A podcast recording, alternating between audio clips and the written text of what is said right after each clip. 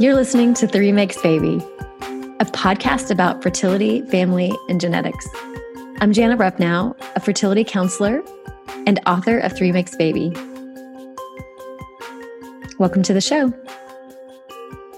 I am back. Welcome back. Can you believe it's been almost a year since I recorded a Three Makes Baby podcast episode? I was looking back and it was April of 2023. And it's I had so much going on last year, major life transitions. All of them were really, really good. Um, my son graduated from college, my daughter graduating from high school. My husband took a new job as a CEO, and we moved out of Dallas, where we lived for 25 years. So we moved to the hill country in Texas. So, new house. Um, that's the first time I've moved in 18 years. And that is such a process, but everything went really well. I just had to take a step back and do all that. And of course, you know, I maybe, well, maybe you know, I go to the mountains every summer in Montana to reset. So I did that as well. And I'm in my fourth year of the Three Makes Baby podcast recording. Can you believe it?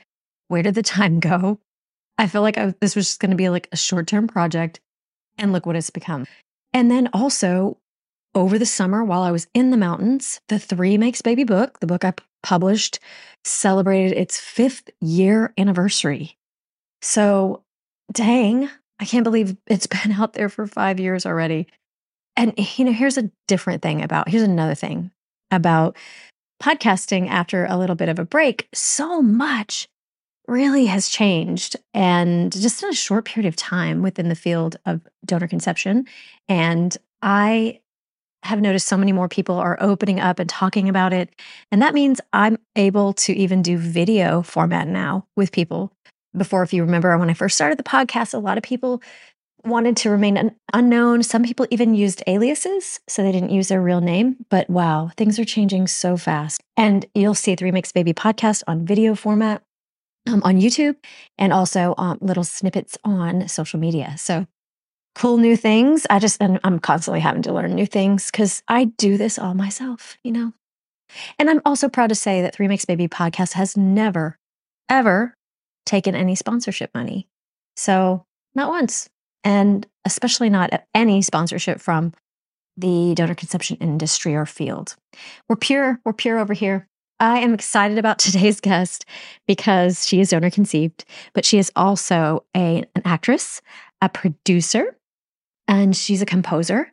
And she has written a musical about donor conception. And this episode has so much heart. We both got teary eyed. And I, when I was listening back and editing it, I teared up again. I mean, it's just, it's really touching. I love Erin. I love your heart. And I just, ah, this musical, I think, is going to really be so healing for so many people. So, all right, listen in. This is a good one. Hey everyone, I am here today with someone super special and I'm really excited about it. Erin Maya is a singer, actress, writer, composer of this uh, musical that's she you just came out. It just you just released it. You just I guess performed it recently in the past month and you're also donor conceived, right? So so that's why you're here. Even just being able to see you and record face to face is like this i don't know it's just really it feels really good to me to do this. Yeah it makes it like a lot more personal for sure. Thank you so much for having me. I'm so happy to be here. Yeah okay so there's all the buzz about two weeks ago about the complete picture your, your musical just mm-hmm. all the buzz. I mean, I was hearing it everywhere. Did you see her in my? Did you see it? Did you see it? And oh my god, it was so amazing! It was amazing. And I, I was just like uh, so excited because I know I remember seeing that you've been working on this for a while now, right? Four year, yeah, four years ago I started actually writing it, but it's definitely been like a little seed of an mm. idea implanted for quite a while. yeah.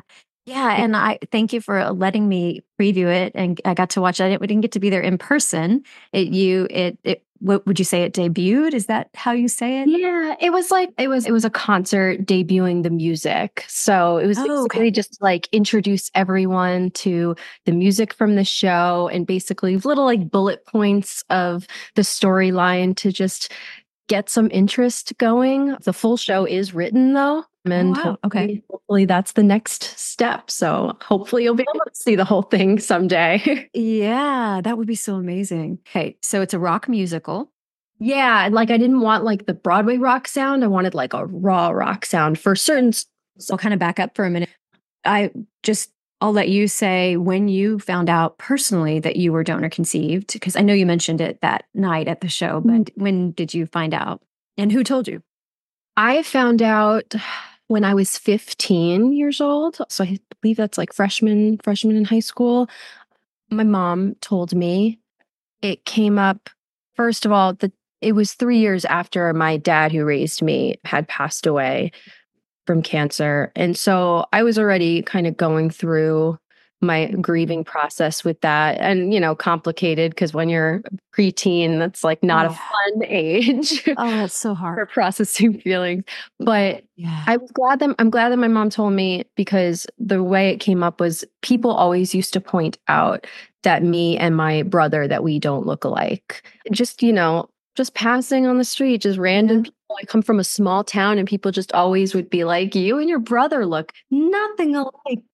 I would never think you were brother. You know, he kind of he kind of looks like your dad, but you, I can't figure it out. You have yeah. nose and teeth, but you and him, like, I'm just people just love people do that.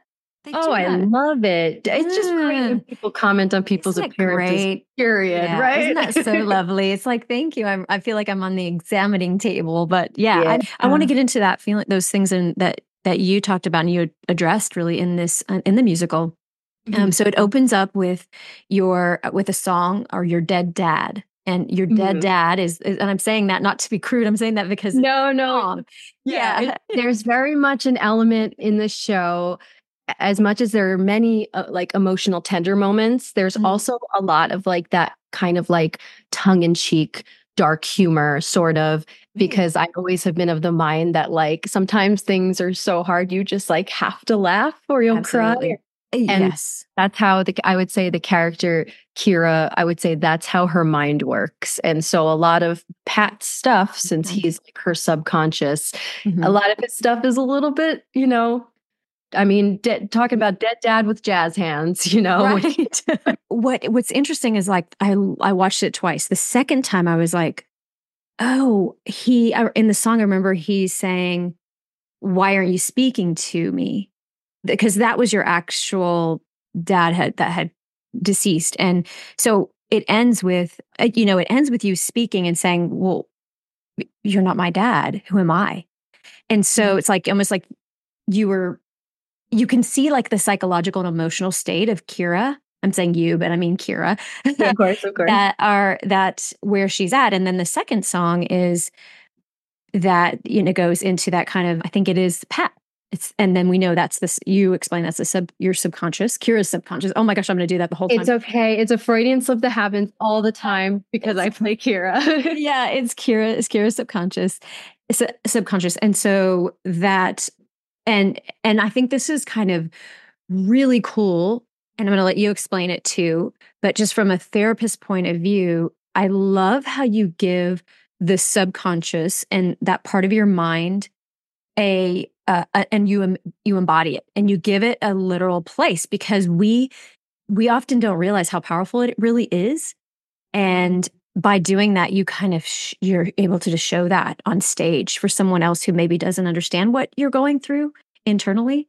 Is that what is that I love yeah I love that you picked up on it and I also like love hearing your therapist point of view of the show too. I love it. Yeah yeah, no, that's you nailed it. Yeah. So for me, I wanted I wanted Kira, uh, Kira originally. So it's funny that you keep call, like being like Erin Kira. Um, yes, I originally four years ago started writing the show. It started off autobiographical, mm-hmm. and then I realized very quickly that I didn't want it to be auto, autobiographical. I wanted some distance, and I just kind of like outlined bullet points of what like what is the message i'm trying to get across in this piece? And like what is the best way for me to achieve that you know? And so creating a fictional story was the best way i found. But there were certain elements of my own story that i kept that i thought were valuable for mm-hmm. helping deliver that message. And part of that was it was that element of like the subconscious. So like originally Kira, when she was based off of me, she was somebody who talked about her emotions a lot because like I, Erin Maya, wear my heart on my sleeve and I mm-hmm. I am an emotion I'm very comfortable talking about my emotions. Yeah. But I found that that very quickly I found that that on stage is very boring. It's a oh, lot. Okay.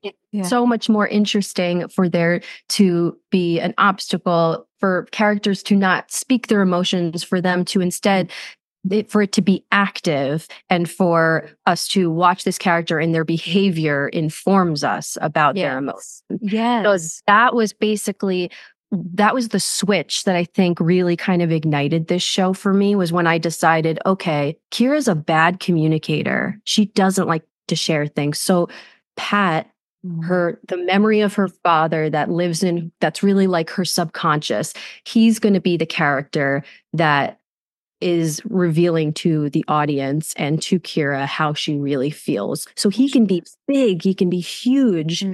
And and then we can watch how throughout the show, as she's going through this like grieving process, essentially, both with her donor conceived identity and with like unresolved grief with her father, we watch how she is, starts to slowly become a better communicator and the mm-hmm. need for Pat starts to not be as strong. So, mm-hmm. um, so yeah, so it, opening number with like dead dad, you know, when when it's staged someday i mean kira said nothing she doesn't sing or anything that whole yeah. opening number like in the yeah. script it's written that she's like she's a photographer so she's like taking family photos and like the dad in the family photo she see it sees as her dad and he's like singing and then she's walking down the street and she sees her dad who passed away and he's singing. So like it's like kind of a day in the life of somebody who anybody who's lost a parent or a family member or a loved one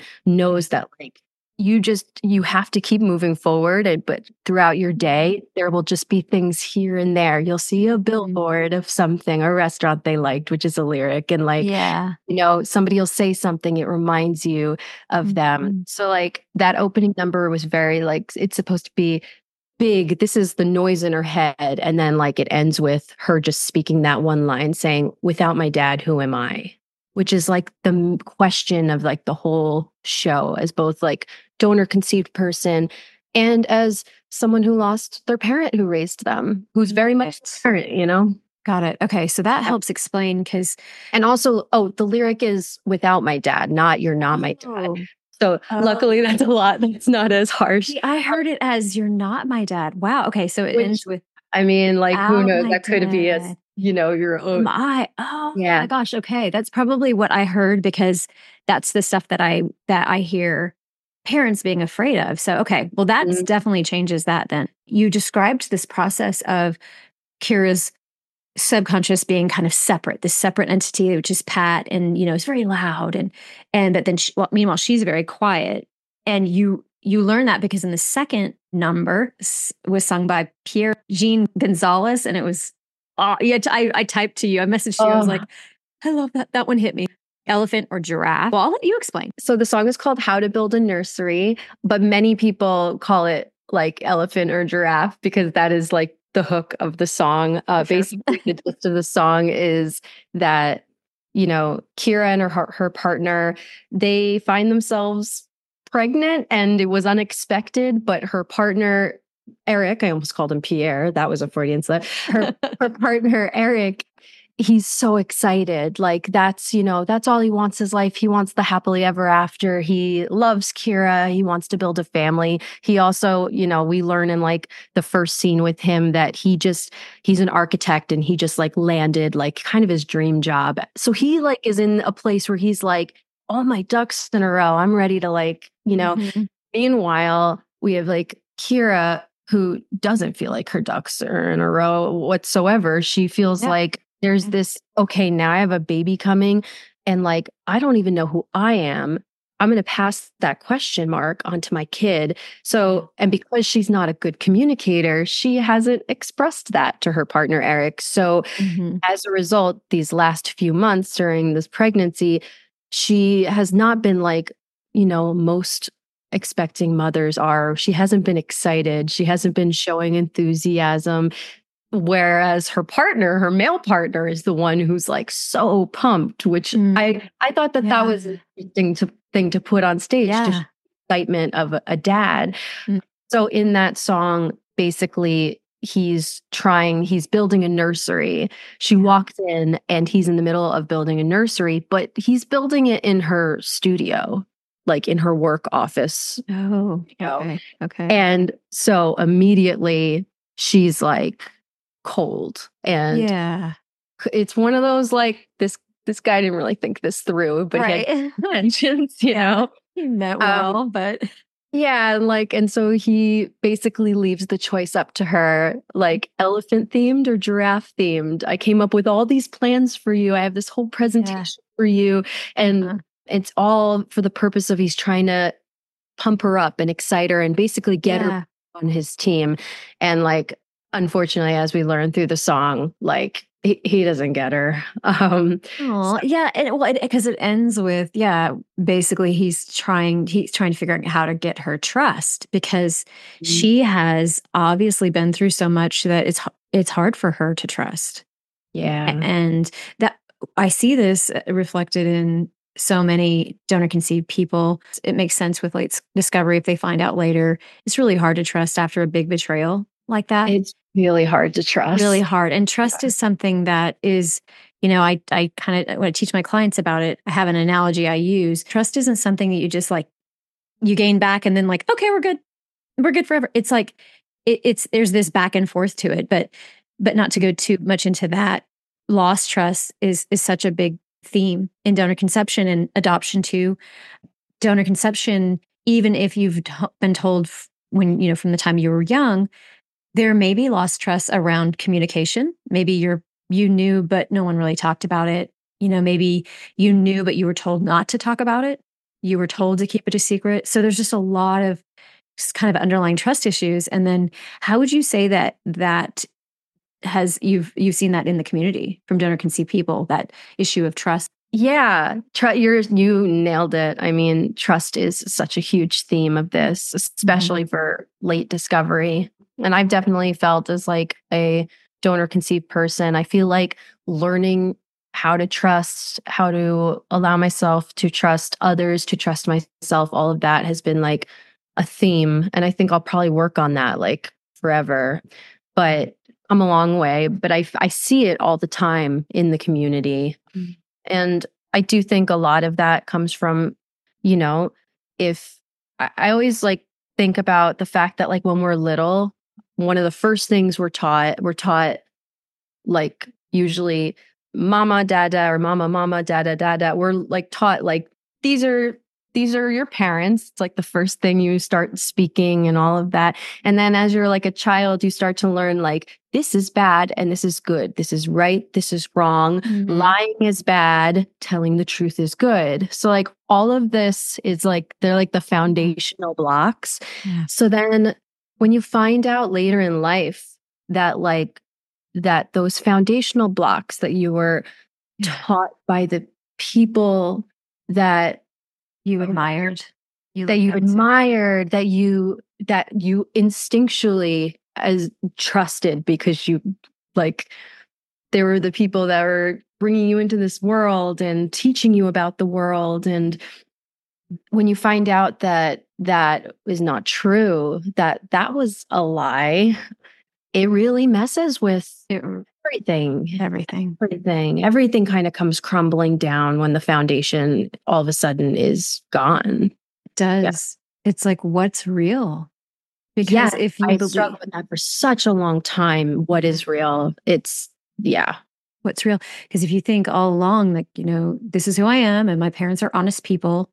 And mm-hmm. and then you find out that isn't the truth. It's you start questioning. I would imagine you start questioning a lot almost everything. Like did they lie about that? Did they lie about that? Yes yeah, yeah. it mm, just and then yeah. it comes into romantic relationships and mm-hmm. every really oh does yes. every relationship you have. But like of course just like everything in life and i think like it it took me a long time to realize this because it is like its own grieving journey but i mean it's a lot more nuanced than that like if you're like I when I think about my parents, I don't think of them as liars, you know, because they didn't tell me this when right. I was young. Yeah. So much more nuanced than that. yeah, know? yeah, for like, sure. It's like you you know they're complex people. They're they're human, they're real. And so it's just sort of mm-hmm. a yeah, it's it's a it's a harsh it's almost like rapid uncom- really uncomfortable, painful growing pains. I don't know. That's probably too minimizing to even say. I mean, it's just because you you do. I think you can come to a place where you can understand and love them and forgive them for their their faults and what they did. We're all human, and you don't put them in the category of oh they're all bad now. You know, maybe you no. have to for a little bit while you're maybe if you're yeah. in extreme trauma and you're and your parents are struggling and they're not speaking to you. I know mm-hmm. you talked about that, and there you have in one of the lines. I think the backup singer says, "You know, my parents aren't speaking to me," or something. So that that can happen to donor conceived people, where their parents will just like go cold on them when they mm-hmm. first find out and when they start talking about it. Yeah, you might be pretty angry at your parents then, and but hopefully with healing, you know, and there's time to get that back and get and I and you can gain trust back. You can. You really can. Like I I think about how just me my me and my mom our own relationship how much it has like evolved from like that time that she told me that I was donor conceived and we didn't talk about it for a really long time after that like I didn't yeah. feel I didn't feel like it was something that she wanted to speak about. I felt like because my dad wasn't here, my in my own head, I sort of made up this story that like it was dishonoring him to like even mm. acknowledge this because he wasn't here to like have speak his part, you know. Mm. Yeah, but that, we that loyalty that you yeah, and like you know, and then when I was thirty and I took a DNA test and I read Dani Shapiro's book Inheritance. I asked my mom, I told my mom my results, and her mind was blown because she realized the doctor had lied to her too. So there was a lot of perspective there. Like, because I was kind of like, uh, it mm. sucks to be lied to for anybody, you know, right. when it's not fair.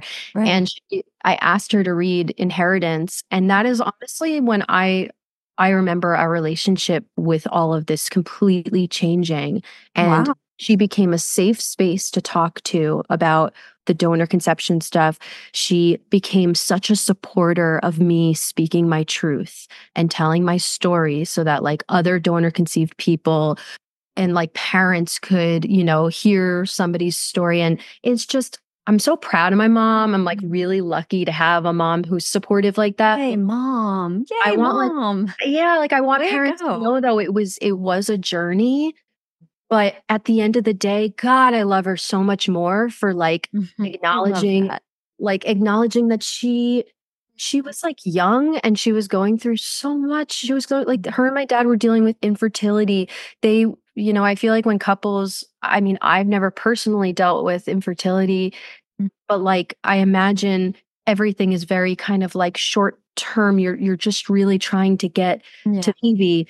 It's really hard to have perspective, like long term perspective. Like, you know, yeah. the doc should be the doctor, therapist, like there should be outside sources yeah. helping people with such totally. a traumatic time. And that, that. So awesome that she did that. And it actually, a couple things. One, I've, I've had several interactions with Dani. And so, Dani, if you're listening to this, I hope you are. I hope that you. Such a fan. Love Dani Shapiro.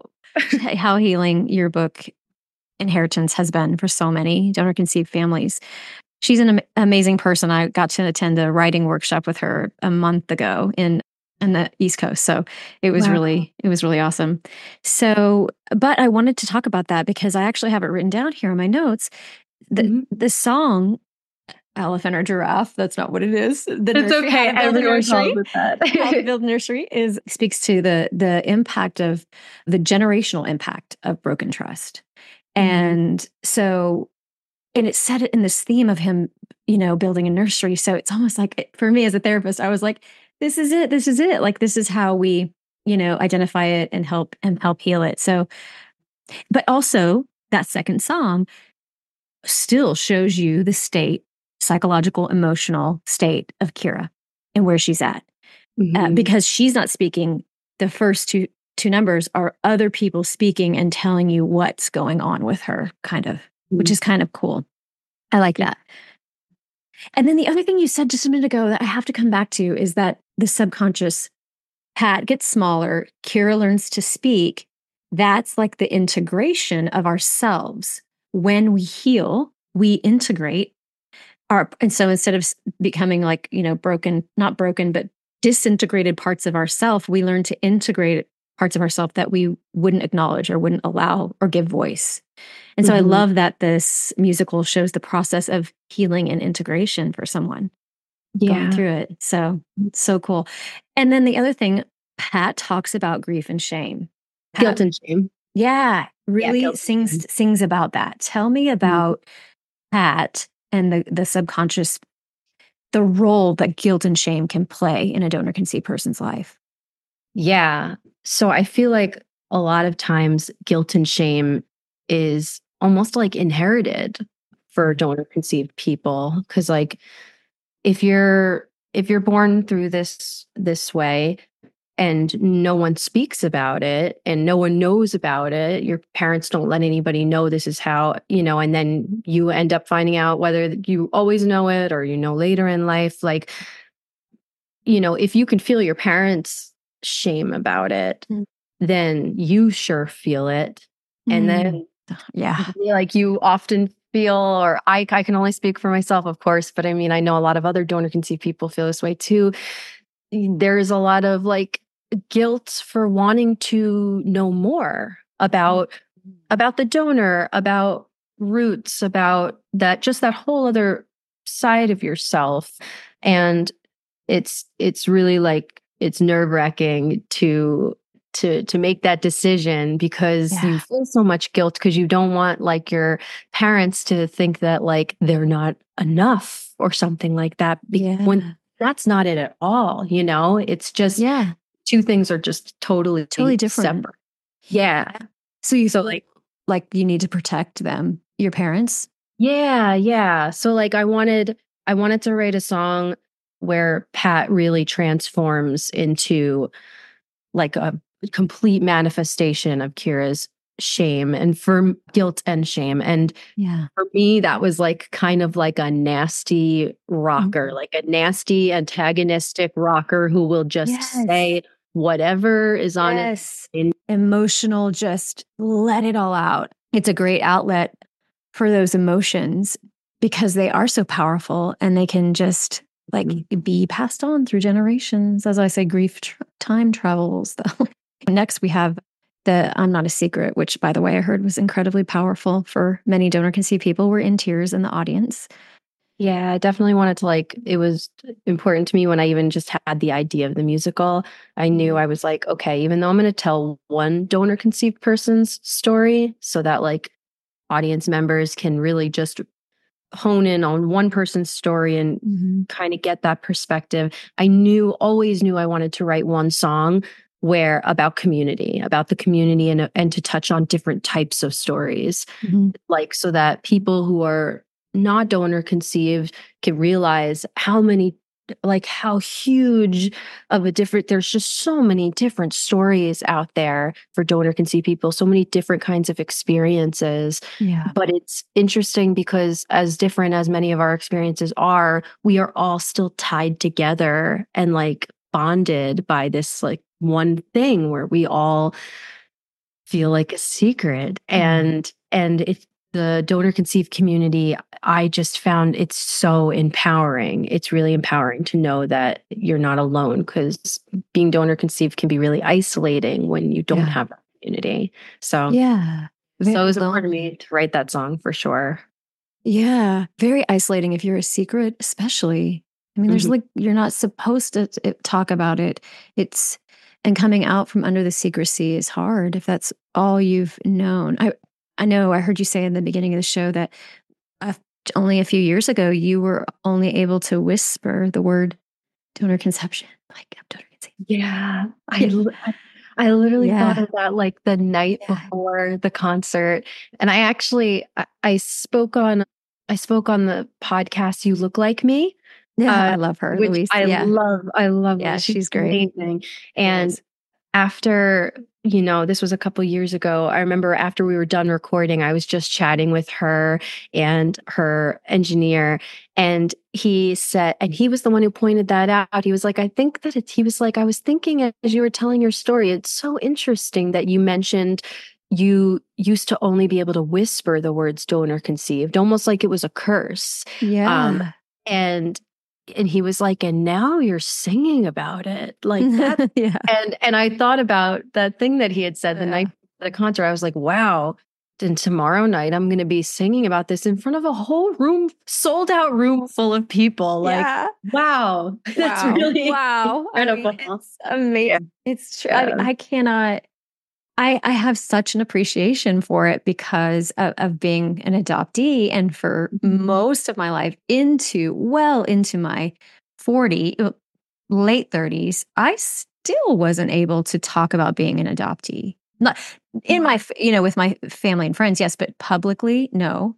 You know there was still this shame around being an adoptee. Well people think i'm less than when they know that that you know so that's, I totally relate to it. And then just the empowerment of getting your voice, finding your voice, and using your voice, literally you using your singing voice, which is beautiful, by the way, and using mm-hmm. your voice and singing it out to just declare this is who I am. It kind of goes back to that process of, of integration. We have to own our story. We have to gather it in and integrate it and make us it part of us to mm-hmm. feel healed and whole. So I love that. I just love it.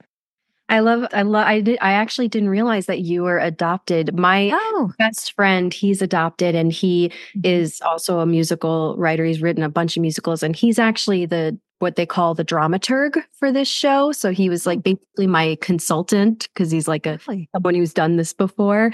Okay. And and so, yeah, I like to let people know I'm like, it's really adopted folks and donor conceived people like joining forces on this show to make it happen because That's amazing. He really gets I I re, he really understands this story because there's so much crossover between mm-hmm.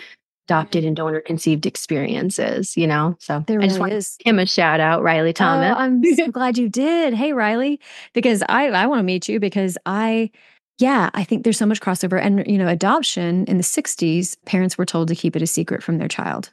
So so we at the adoption field is you know roughly 40 years ahead of donor conception in terms of secrecy.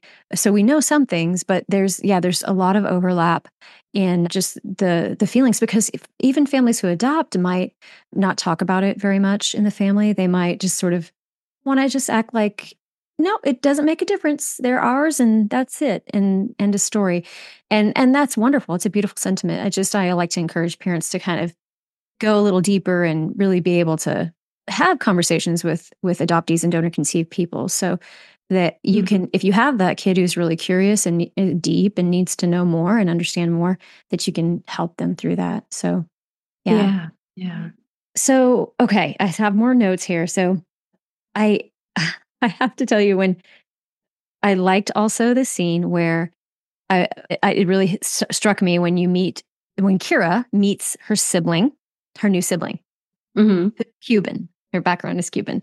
And Pat, the subconscious, the voice, you know, interferes and says, like, like how how could you do this? You're being disloyal mm-hmm. or something. I can't remember what he says, but he's something yeah, like this. You're such a Judas. You're such a, yeah, you're such a Judas. Yes. Mm-hmm. And I was like, oh God, that's perfect. And so yes, of course, as an adoptee, I'm like, because like I literally went through this last this past summer where I I spent some time with my biological father for the first time and told and my dad was knew about it for the first time because long story my mom my mom didn't wasn't okay with me meeting my biological family but but my mm-hmm. dad was fine my my mom's passed so my dad knew about it so it was like out in the open for the first time so I meet with my biological father and I'm like, this is great. I'm like, this is so awesome. It's all out in the open, no more secrets, you know.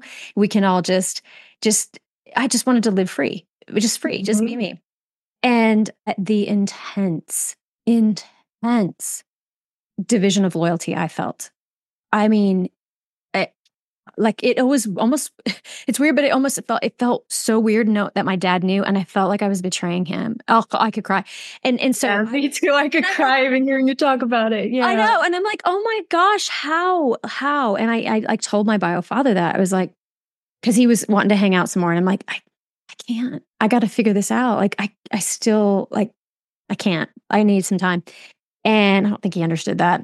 He didn't seem to understand that. But you know, that's okay. That's not. That's not his. That's not. That's our. That's our thing. That we have to. We have to take care of ourselves and what we need. But I loved it because Pat was like, "You Judas," and you're, and yeah, that's like a part of us is going. Oh gosh, I feel so bad. My dad is so great. I love my dad. Like you know, and those feelings are just overwhelming, aren't they? I mean, they can be for some people, not yeah. for everyone, but yeah. Yeah, I still feel like even though it's even though it's completely out in the open now, I matched with a sister last year. Wow. First time? Yeah, it was my oh, first wow. matching with a yeah. with a sibling and I had been like hoping and praying for that. Yeah. I when I would hear in the forums people talking about like their siblings that they found, I was always like, oh, like especially because yeah. like my donor, the donor my parents used for me, he was not interested in connecting whatsoever. Like didn't even didn't even write back himself to let me know that. So like that was such bummer mm-hmm. that I was hoping all along. I'm like, oh, I really hope I match with a sibling. Like that would really just and and I matched with her last summer and yeah, and I remember uh, feeling like excited the first time I knew she was going to like meet my mom and like Mm-hmm. you know, but like also a little nervous because it's oh, like yeah. the worlds coming together and like knowing, you know, like when, you know, she was going to meet my brother, you know, and I, I just met her parents like last week. And, you know, there is still like that, those nerves in there mm-hmm. because of that, like, like division of loyalty, that thing that still, you still feel inside like, oh, I shouldn't be doing this. Mm-hmm. But, Mm-hmm. And, and it's so funny how that's there, even when actually everybody is like okay with it. Like my mom was like so happy for me when I matched with a sister. Yeah. You know, my brother was happy for me. You know, my sister's parents are absolutely lovely people. So it's just, it's interesting though how our subconscious still yeah. goes there, even if everybody's okay with it. Exactly. Yeah. Exactly. We can't take it. It's there. Pat is there mm-hmm. and screaming in, you know, he's rocking out in our heads. Mm-hmm. Now, was your sister, did you did you look like her? Did you share any traits? Did you feel a bond? We look so alike. We mm-hmm. look so alike. I always tell her, I'm like, you're like the like the Long Island version of me from Long Island and I'm Jersey. Yeah. Uh, she's wonderful. She's an amazing person. She's such a boss. She's so smart. Mm. And yeah, and we have so much in common. Like when we first met, it was in the summertime and we both showed up and we were both wearing black sundresses and Converse. Stop like, it. Just you hadn't no, planned it. Yeah, we just looked like oh my god. It was hilarious. That's hilarious. Yeah. That's so like stuff, you know. It's, yeah, it's so funny, and like in you know, in some ways, you know, in many ways, personality wise, we're different, but but the similarities are definitely there, and we definitely we have like the same eyes, and just uh, what I've been, what I've loved since like I've met her is just how easy it's been to just with her. It's like I've known her my whole life, and it's like yeah. we're just picking up where we left off, you know, and making it's up for lost time. Do you wonder? Have you ever heard mirror neurons? I have heard of Do that. you wonder if it's yeah. that? Like maybe on a cellular level, there's some something there that just is so, so similar enough in our yeah. half siblings that it feels familiar, and so there's just this ease that that settles in. I don't know. I don't know. There's also I've, like that whole like genetic bewilderment. That I feel like there's mm-hmm. something just yeah. so comforting and at home to like look into the face, look into the eyes of someone who has your yeah. eyes when you haven't had that in the past. Yes, that, like that feels like home. It does. You know?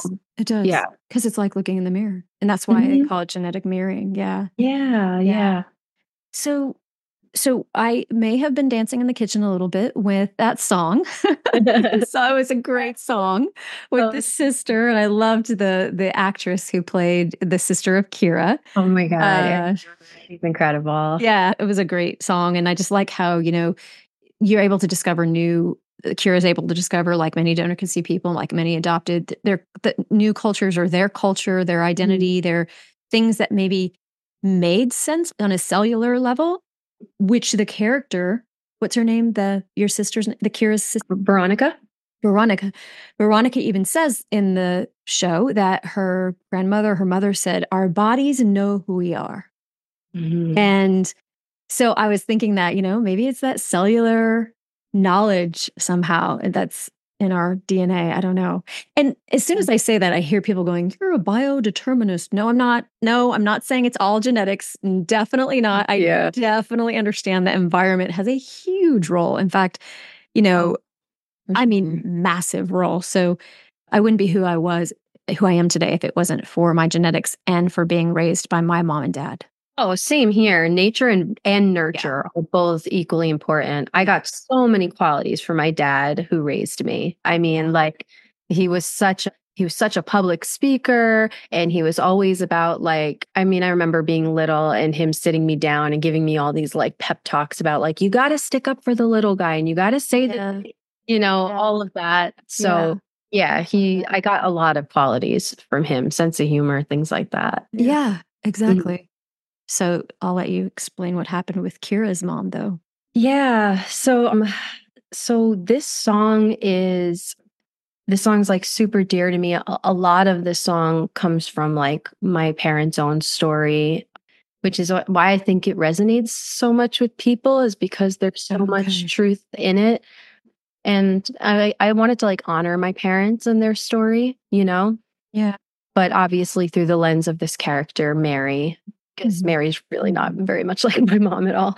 But but yeah, I I wanted to I wanted to tell the, story from the parents' perspective, and I wanted to really take people on the journey and take take Kira on the journey, take other donor conceived people on this journey like what it's like to find out that you're dealing with infertility like all of the excitement of getting married and wanting to build a family and and for this particular couple in this song they first ran into sickness and you know when you're taking your marriage vows they say in sickness and in health and they mm-hmm. immediately had that obstacle come up for them.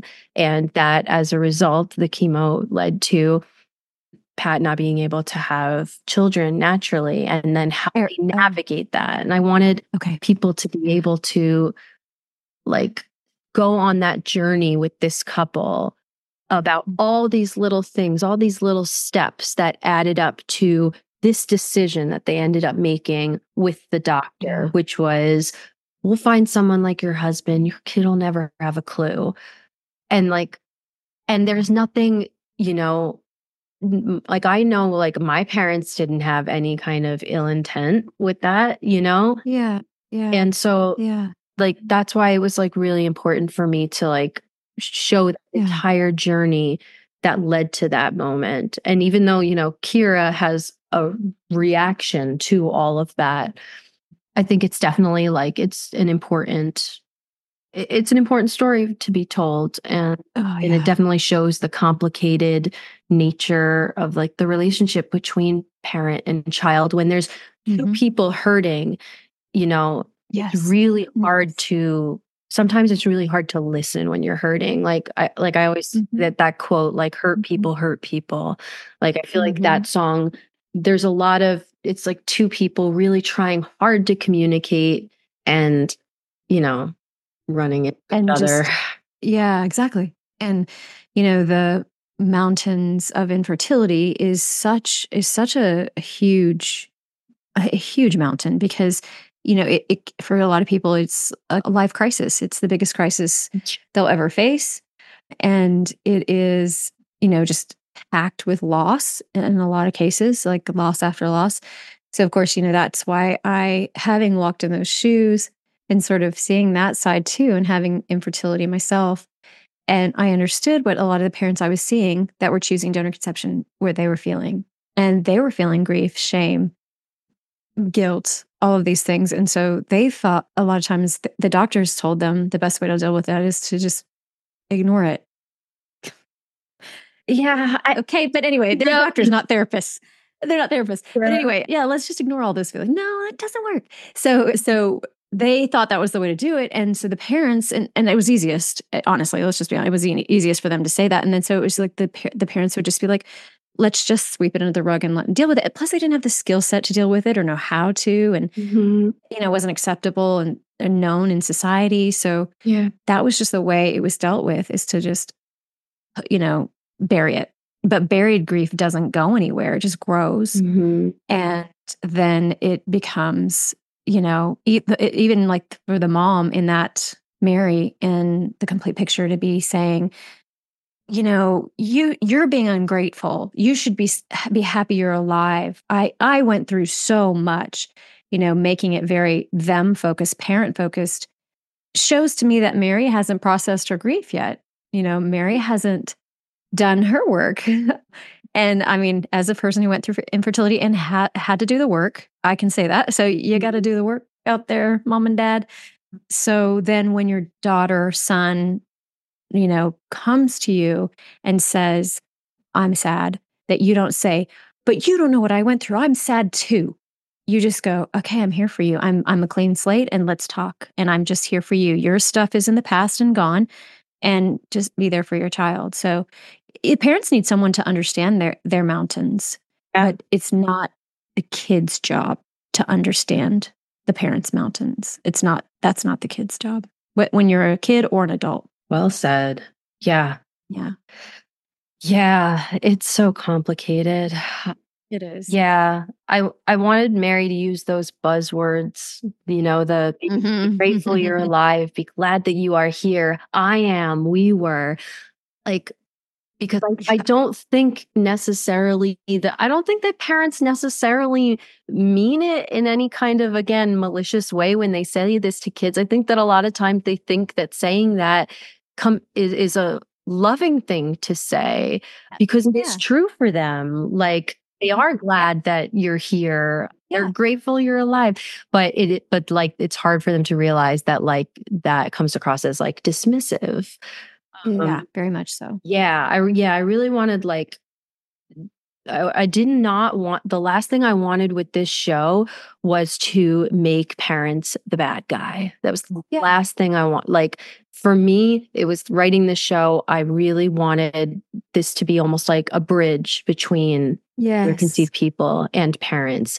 Because Good. like I, I just want conversations to be able to take place. And conversations mm-hmm. are really hard when mm-hmm. you're stuck in your hurt. It's really hard to put your own, I mean, I guess you could say like ego aside and and think about like uh, the other person's perspective. And that's like in like any kind of fight, not even just your parents, you know. It's hard to put your ego aside and just be like, okay, even though I know my intention was never to hurt yeah. you, I'm going to like put that aside and just think about how this was received and what you're telling me your experience is.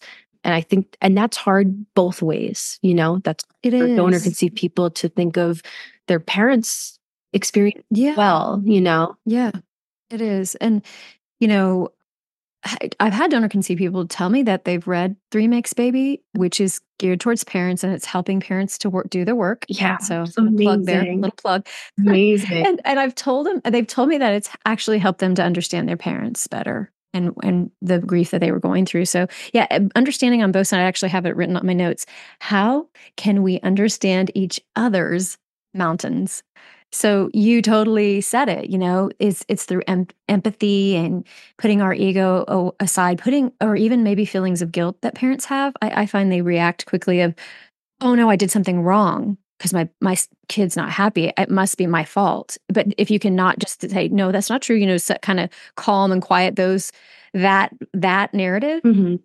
because they're not most the of the time that's not what the person is looking for from their parent is yeah. for them to feel bad about themselves. They're just trying to like get understanding. So yeah, just um, get in. That's perfectly said. And you know, I really feel too that like I don't feel like it's talked about enough that like when you do listen, like I feel like when when I listened to my mom's story and I asked started asking more questions, that actually helped me with my own healing process, understanding where they were coming from, because it made me, instead of thinking, instead of thinking as your of your parents as like these superheroes that were like all raised like we just in, in, instinctually feel like our parents are our superheroes. They're like the lights of our lives, which is very true. Mm-hmm. But to listen to their stories and see their perspective, it made me see them as human. And and humans make mistakes. And that doesn't mm-hmm. mean that it doesn't label them as good or bad or anything. You know what I mean? So I, yeah, I feel like absolutely I love to each other's like experience is it's also like an essential part of our own healing processes both ways you know mm-hmm. absolutely yeah. Uh, yeah i love that i love the way you said that that is so true yeah it's like you see them as human and you learn to kind of enter into that adult to adult relationship with them yeah you know? yeah. And and that can be humbling for parents too because they're used to being the parent the authority the one that's you knows more and and to sort of have to admit you made a mistake to your child and and you know open that that vulnerability up can be hard for parents. So uh, but i think it can be so healing because that bond can go stronger like it did with your mom. And by doing mm-hmm. that and then you can have that adult to adult relationship and if, and that's that's what's healthy we you know obviously we don't want to our none of us really want to be parented when we're adults by our parent mm-hmm. so that's not usually very fun but i love how the last song is ends with your dad. Mm. Uh, ends with Kira's dad. See, I did it the whole time. Kira's dad. And the last song ends with Kira's dad. And it began with Kira's dad. And I love how it began and ended there. Mm-hmm. Was that deliberate? The character Pat, all he wants, like his, his driving force, is that he just wants Kira to be okay. And so, it, so Pat's your dad, but also your subconscious. Yeah, he's like right. I yeah, he's like he's Kira's subconscious. He's basically like Kira's memory, but it's her, her yeah. subconscious, like personified. But um, okay. And then what's then then the the other actor who who sings the very beginning song and the very last song. It's not the same as Pat. It's not. Okay, so Paul. they're both. So Paul and that actor okay. Constantine Maroulis, who sang the uh, Constantine and yeah. the last they're playing the same character, which I know is oh, really okay. I know okay, got it, got it, got it. So confusing. I know in a concert setting, but no, yeah. So they're all okay. It kind of makes like you know if you see like the same actor play it, it'll be a little bit more clear. But but yeah. Okay. So, well, was Constantine's character the or the Constantine's part the like actual physical manifestation of Kira's dad, and and Paul was the um, was more of the subconscious was that sub- or no, no? There, is this just all like the subconscious? Okay. I would say that okay. the way I I did it was that const the the version of Pat that Constantine was playing was not like the guilt and shame version. Oh, so like yes, yes, like yes. So like, like in the, the calmer, kind of like the more yeah, yeah, So like the first song that Constantine did at the yeah. beginning of the show, that's a very like nostalgic version yeah. of yeah. of Pat in Kira's mind.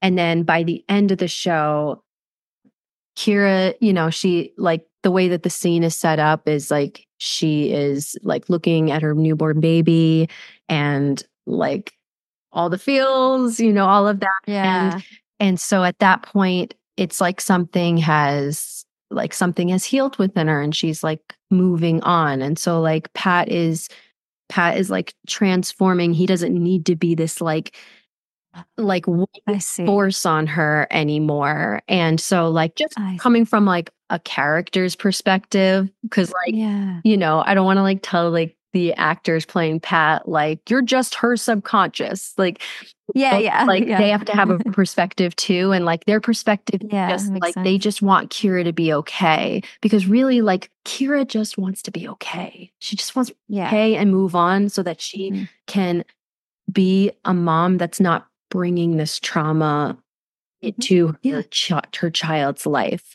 So yeah. so that final song, yeah, is sort of like it's kind of a, a final stage of Kira's own healing journey. And mm-hmm. it's like the best version of her father she can think of, you know, mm-hmm. saying kind mm-hmm. of like all the oh, things that she like wishes that they could say because they don't get to yeah. have that conversation ever, you know? Exactly. Exactly. And you speak to a lot of people's experience who have lost their father that raised them and then found out they were donor conceived and aren't able to get closure. Yeah, it's it's the worst. Like hmm. it, it stinks knowing like I'm never gonna have that conversation with him. I would definitely say that like writing this in that sense has been healing a little bit for me because it's kind of like I got to like create a conversation that never will yeah. actually be able to happen. Yeah. But yeah. for me, it was like important for to take that sort of element from my own life into Kira's story, to have her like that she lost her dad and found out that she was donor conceived afterwards. Cause like I want like parents in the audience when they see this story to realize, oh, I don't I could I could die tomorrow. I need to talk to my kid. I need to make this right. Like you know, families that aren't speaking anymore because of this. I hear about that all the time. Mm-hmm. You know, it's time to pick up the phone and have that difficult conversation because, yes, like, yeah. you don't, your kid is going to have to, I say kid, but you know what I mean? Like, we're adults, yeah. you know what I mean? Your child. But it's the parents. Yeah, from child. a parent. Yeah, it's always the parent's child. Yeah. yeah no matter um, how old they are. Exactly. like, yeah. you know, if you don't talk about this now, your child is going to have to work this out for themselves yeah. the way Kira had to in this story. And it's like, yeah, like have this, have the talk now. have the talk. Oh, I love that. And I love that this was the final, like, that's kind of the message. And we can end on that with that message because it is so powerful. And if so, if anyone, if you're listening out there and you haven't had the conversation yet, do it because there's so much healing that can happen in those conversations mm-hmm. and closure and acceptance and peace. Mm-hmm. And you can give that to your kid, even if you haven't told yet and you're worried how they're going to feel, you still have something you can give them and good that can come from it. So, total. Yeah go for it. So, mm-hmm. oh, I love this. Has been so deep and so I know conversation. You're so easy to talk with. I understand why you're a therapist. That's right. But well, I'm so excited, and please keep us posted on like the next steps. And can anyone? Is there a way to watch the show if someone? I know people are listening are going to want to watch mm-hmm. it now. So, is do you have it available for like purchase online? Or? So, so the last couple days I've actually like been talking uh, trying to figure out like the best way to go about this just because people like had bought tickets and everything and I want to honor that. So, I think do want people to be able to see the show though. So, if if you want to watch the concert, you can email me at the complete picture musical at gmail.com. And if you would just please consider making a donation exchange, especially because right now we are actually in the process right now of trying to get booked. We want to record professionally Another Mountain, and I am not a secret for both the parent community and the donor conceived community. So, but that costs money and still like kind of working out our budget. So, you know, is there a place they can go to donate? Because there might be people that want to do that right away. Yes. Yeah. Where can they go? So you can go. We have a, the show has a Venmo, which is just the complete picture musical. You can also find like the little scanny thing on the complete picture musical.com. If you click concert cast, you scroll to the bottom and there's like a little scanny thing. But um, so yeah, so feel free to email me if you are interested in watching the concert. Would really appreciate a donation and I'm happy to send you the link to the concert because I definitely want as many people as possible to see this and feel seen and all of that. So, yeah, yeah, it's great. And I speak again for like adoptees too to see something like that in musical format and just the the same overlapping issues to be to see it expressed and on stage is so validating. It's such a validating experience and it, it's so healing. So, thank you for that. Thank you for your work. And yeah, I hope we can get it out there, the full show. That's definitely like the next phase, the next goal. So, you know, as much hype and as much buzz as we can create about this as possible will help us get there. And then if there's anyone out there who is interested in like coming on board and joining us, yes, email me at the complete picture musical at gmail.com. Ah, awesome. Thank you so much, Erin. Thank you. Thank you so much. This was so wonderful. So great to chat with yes, you. Yes, you too. Thank you for listening in today. And just as always, you know how to find my resources, the book online on Amazon, the workbook companion that goes with it. I also have parent courses that are available for you to take. They're self paced, they are divided up into sections that kind of depending on the stage that you're in this of parenting or preparing for donor conception and that's available through the links on my Instagram and at 3makesbaby.com.